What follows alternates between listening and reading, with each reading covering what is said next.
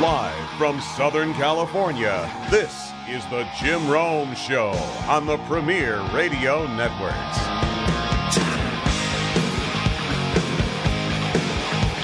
Welcome back. All right, Golden State won in Miami last night. Golden State's won five straight. They they are 50 and 7 on the season. And I'm joined right now by a power forward in his eighth year in the league. It's his third with Golden State.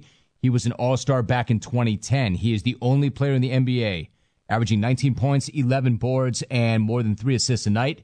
And he's gone 20 and 10, five straight games. I'm joined by David Lee. David, great to have you. How are you? Having me. Good to have you. Appreciate it. So you beat Miami last night 97 to 95. I know it's a regular season game in December, but when you beat the defending champs on their own court, does it feel like more than just another win? Yeah, absolutely. We've had a couple of those this trip uh, between beating Miami and beating Brooklyn on their court. Uh, it, it really is a, a confidence booster for us, and, and we went into that game last night thinking we we had a chance to win if we stuck to our game plan and and defended and rebounded the way we're capable, and, and we were we were lucky to get a win, and and I'm just very proud of our guys. Hey, David, talk about the young guys and what a game like that does for them, specifically Draymond Green. I mean, he was out there going in and getting into it with LeBron. He hits that last second shot. For a young player like that, what's something like that do for his confidence? It's huge, and, and we've relied a lot on our, as you know, our young guys all season long, and uh, we have a great a great mix of, of veterans and, and and young guys in our first and second year that play a big role on our team, and and a guy like Draymond has, has stayed humble all season, as, as has you know Festus Ezeli and Harrison Barnes and those guys, and they've they've tried to learn everything they can in, in this young season, and and uh, a game like last night is is a great learning experience for those guys. And and uh, and Draymond made a huge play at the end. We're really proud uh, Yeah. you know, of what he did. I was going to say, David, he stayed humble throughout this season, but he wasn't backing down, and he was jawing with LeBron during that game. Did you like to see that from him and that kind of confidence from him? Yeah, no question. I mean, we have we have a team that uh, that that uh, you know we're going to go out there and we're going to try to be the aggressor for 48 minutes, and, and we have a, great amount of confidence as a team, and we we realize we're not the most talented team in the league, but uh, our goal is to outwork the opponent, and uh, and he's a guy that kind of epitomizes that night in and night out, and he's you know not as athletic as LeBron, you know not as tall as LeBron, not as strong, but uh, he went out there and competed with him toe you know toe to toe for the entire time he was in there, and. uh and you, know, you got to give him respect for that. It was a great job by Draymond. David Lee is my guest. It seems to me if you've got one guy who feels that way, that's a positive. If you've got an entire locker room full of guys that take the floor every single night with that kind of attitude, you're going to win more than you lose. And there was some criticism directed at that team before the season. Did guys hear it? Did they take it personally? And do they carry that with them on the floor? Absolutely. I mean, we, you know, everything was. I think it was said before the season we had a zero percent chance of making the playoffs. We are going to finish 13th in the West, and and uh, and this is, you know, this is when we assumed we even had Andrew Bogut playing. So we came into the season very confident about our chances, and and uh, and, and we love the group of guys. We had our chemistry is and our character level in that locker room is as good as any team in the league, and uh, we're using that to our advantage. And, and a lot of the grinded out sort of games, like last night's game was, uh, were, were games that we would have lost by five or six points last year, if not more. And we're finding ways to to, to get stops and get rebounds when we need to. And uh, that's been the biggest change this year. Is our, our team was 30th in the league in rebounding last year, and now we're top five. So you know those those little grinded games that we were losing last year now turned into wins for us, and it's huge. Hey, David, what is that? Is that technique or is that more attitude mentality, improving your rebounding like that? I I think the majority of it's you know, attitude and mentality. I mean, you know, we were playing a little smaller last year with with Monta and Steph at the at the guard spots, and and uh, and with me playing a lot of center, and we've added some some length and some size. Uh, also on the wings, Harrison and Klay, are much better rebounders for us this year. But you know, a lot of it is just putting emphasis on it, and, and we got out rebounded early in the season. We lost at home in double overtime to Denver, and uh, it was a tough loss for us. And we really we, we watched the film and, and pointed to the, the rebounding as the reason. And, and since then, I don't think we've been out rebounded by anybody. And uh, and that's that's huge for us because we can get stops and rebound. We have plenty of you know talent offensively to to, to carry the load. David Lee joining us. Shaquille O'Neal dropped a nickname on you after watching you take over a game against Denver. He hit you with WCW White Chris Webber. What are your thoughts on that? Uh, it was a big compliment. You know, I, I uh, I'm a big fan of Chris Webber's game, and I, I was lucky enough when I got into the league to catch him at the end of his career when he was in Detroit. Uh, but you know, seen plenty of, of highlights of him, and, and he obviously did a lot of great things in Golden State. So I appreciate Big Fella's uh, Big Fella's nickname. You know, anytime you can be compared to a great player like that, it's a big compliment. The thing is, David, that's not your only one. You got a couple of nicknames you can rock. Then there's there's FEMA, which came when you were with the New York Knicks. Oh, and I want God. you to yeah, I want you to straighten this thing out now. I mean, an anonymous scout told SI that they hit you with that because quote you're never there when you're needed. Where did that nickname come from? And I'm guessing you don't like that one as much as WCW. No, not at all. You know what we uh that was back my second year in my in my in my career, so I was only playing about 20 minutes. We were losing every game by 30 anyway, so I don't know when I was supposed to be counted on at that point. But we uh no that that story was a good one. We uh Spike Lee came to uh to our practice and he remember did the the documentary on Katrina and came and showed it to our whole team first day of training camp and Isiah Thomas was our coach and and uh, we got into the the opening you know opening drills in training camp. We're doing three on two, two on one. And Steve Francis didn't pass me the ball two or three times in a row when I was wide open. I was like, you know, come on, Steve. Like, you know, what what are you doing right now, buddy? And he's like, look, man, we just watched that documentary. You're the only white guy on the team, and guess what? I'm equating you to FEMA right now, so you're not getting the ball the whole rest of the day. And the nickname stuck. So uh, it was uh, we had uh, some some uh, definitely a cast of characters on that team, but that's how that nickname came about. So think the anonymous, the anonymous, the old trusted anonymous scout might have been wrong on that one. Dad, that is incredible. Uh, th- th- there's so many things about what you just said that are amazing to me. Number one, I love the explanation that, hey, by the way, we were losing every single night and we were down by 30 and I didn't play that much. So I don't know when they were counting on me. And number two, I mean, is that really how that went down? Steve Francis said, I'm not passing it to you because you're the only white guy. And we just saw that documentary and now that's your nickname, FEMA? No, I mean, and, and he said he said this as a joke. I mean, Steve Steve wasn't wasn't meaning it uh, in a rude way, but he said that as a joke because he'd, he'd missed me open a couple times. But um, but yeah, it's just funny how, It just funny how those things go down and then it gets it gets uh, recreated. But you know, I'll take it and, and uh, prove everybody wrong. That's David, fine. you know, it seems like there's more and more of quote the anon- anonymous scout, the anonymous source. As a pro athlete, what do you think about anonymous quotes, scouts, and sources? you know, I dealt with it a lot when I was in New York, and and you know, some of those uh, some of the reporters up there, their fam- their, their favorite line is to come to you after the game and be like, "Yo, tell you what, one of your teammates, one of your teammates, you know, said that uh, you know Nate Robinson wouldn't pass the ball in the last five minutes. What are your thoughts on that?" You'd say.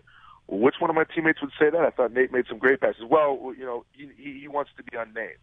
You're just like, come on, man, just just ask the question. You don't have to hit me with the anonymous one. So that's uh, I dealt with that a lot in New York. That's a that's a tough one to go by, and and I think every player in the NBA is a fan of when guys have something to say, stepping up and and uh, and taking claim to it. But well, that's, that's one of the things that has been great this year is that is that we have a, a great group and guys have all been on the same page. And I'll tell you what, it's a lot easier to play ball when things are like that. That's amazing. You know, I don't think the average fan understands that, that there's so many different agendas and so many different personalities and guys fighting for different things. I mean, it's amazing that five guys can take the floor and maybe seemingly be playing for five different reasons. It's no wonder. I mean, how that people always talk about chemistry. It really isn't overrated, is it?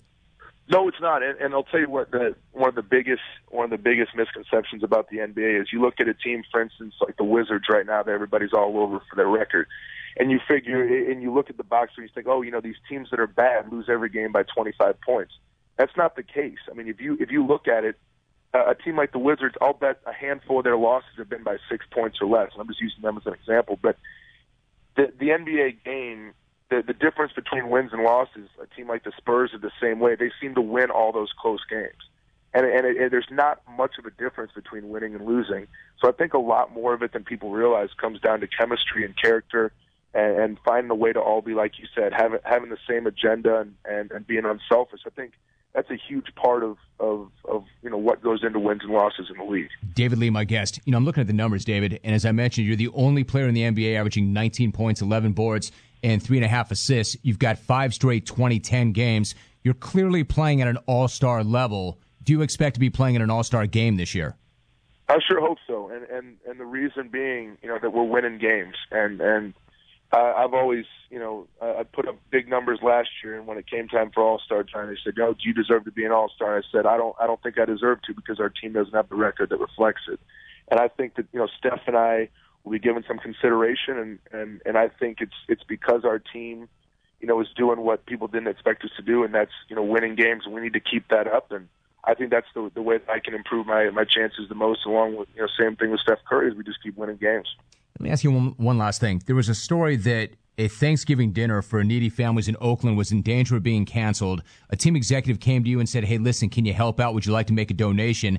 And the story goes that you didn't make a donation, but you covered the entire shortfall. Is that how that went down? And tell me about that. Why'd you do that? Yeah, that is how it went down. You know, I, I'm I'm very very lucky to uh, to be making the money that I am, and and uh, to to be blessed with so many things. And uh, and you know, they they came to me and said, you know, the, the funding had been cut, and that you know, there was you know three thousand people or something they were going to feed, and that they wouldn't have the chance to to do that if I if, if somebody didn't help out. And it was twenty five thousand. I said I was happy to do it. You know, that's one of the, the great things we have an opportunity to do. You know, by you know by joining a community to play basketball, there is to is to be a part of that community and help them out. We have great fans and. Uh, and, and it's great to be able to, to give back and to do that. And, and I got to go by there and help serve food and that. So it was, anytime you can give back like that, it's it's a part of our job, and I think it's something that's necessary for athletes to do in the communities where they play. Good for you. What a great story. Hey, one last thought. Last month in a game against the Clippers, you famously yelled at Blake Griffin to stop flopping. What do you make of a guy who's just he's a stud? He's 6'10, he's 250, athletically he can do things that nobody else can do, yet he can get knocked over by a gust of wind. I mean, is that gamesmanship? is it cheating? Is it cheap? Where do you come out? Well, the NBA, you know, the NBA is putting putting in rules for that right now. I mean, I'm I'm not going to get into anything specific about Blake, but uh, but you know, it's tough because, like you said, it's he's one of the more physical players in the league, and then that tends to occasionally happen. But he's a great player, and and he's a, a tough guy to compete against. That's what makes it even more frustrating is, you know, he'll, he'll fall over on that one, and then the next one he'll go up and and you'll be on Sports Center for two months for him dunking on you. So it's it's a fine line, and. uh and I know it's tough. You know, it's been tough for these uh, for these flopping calls for for them to to manage it because a lot of times there is a lot of contact when guys fall, and other times there's not. So it's it's a very fine line, and and uh, you know I I was a little upset at the time because you know it was a it was a two point game or whatever it was at the end of the fourth quarter. So I kind of let my emotions get the best of me. David Lee, eight years in, three with Golden State, and the Warriors are red hot. They won five in a row on the road, and they beat Miami last night. David, great, great job. Good to have you on the show. We got to do it again soon. Yeah, thanks for having me. We'll try to keep it up. We got two more on the road here against uh, Orlando and Atlanta, and we got to get it done. You got it. Great talking to you. Nice job. He's going to end up as an analyst one day if that's what he wants to do. Got great perspective, good outlook, very conversational, good story, good interview. The only player going 19, 11, and 3 every single night, and they beat Miami last night. You know what I like? At the very end of that, too, that was really telling. I mean, they could come home right now. They can get blown out those last two games. That's a great road trip. He said, we got to keep it up. We've got two more. It doesn't sound like Golden State, right? Back in the day, if you had gone to them and said, hey, if you win five out of seven on the road, would you consider that a good trip? They'd take that all day long.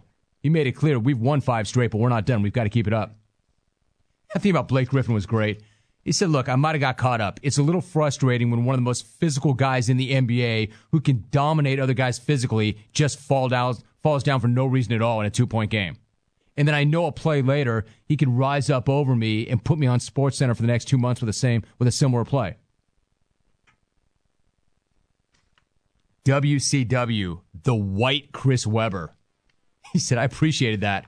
Better than FEMA. I love the way he laid that out the, the rap was he's not a guy you can count on. He was never there when you needed him. He said, Look, we lost every night by 30 points, and I didn't play very much, so I don't know when they needed me. So good. Boy, New York's a good place when you're on top and things are going well, and it's a bad place when things aren't. I also loved his take about the anonymous teammate. A guy would come up to him and say, One of your teammates said this about you. Really? Who said that? Yeah, yeah. He has, he prefers that I keep it anonymous. Come on, man. Ask the question. What's the question? I've heard athletes say to me, anytime somebody says, this guy said this anonymously, at least half of me thinks that the reporter made it up. That such a quote doesn't exist. I could see where they would think that. It is, after all, anonymous.